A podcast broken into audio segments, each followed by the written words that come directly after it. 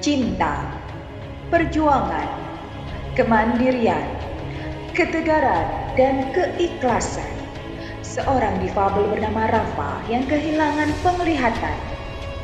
Dalam perjalanan hidupnya, dia bertemu seorang gadis.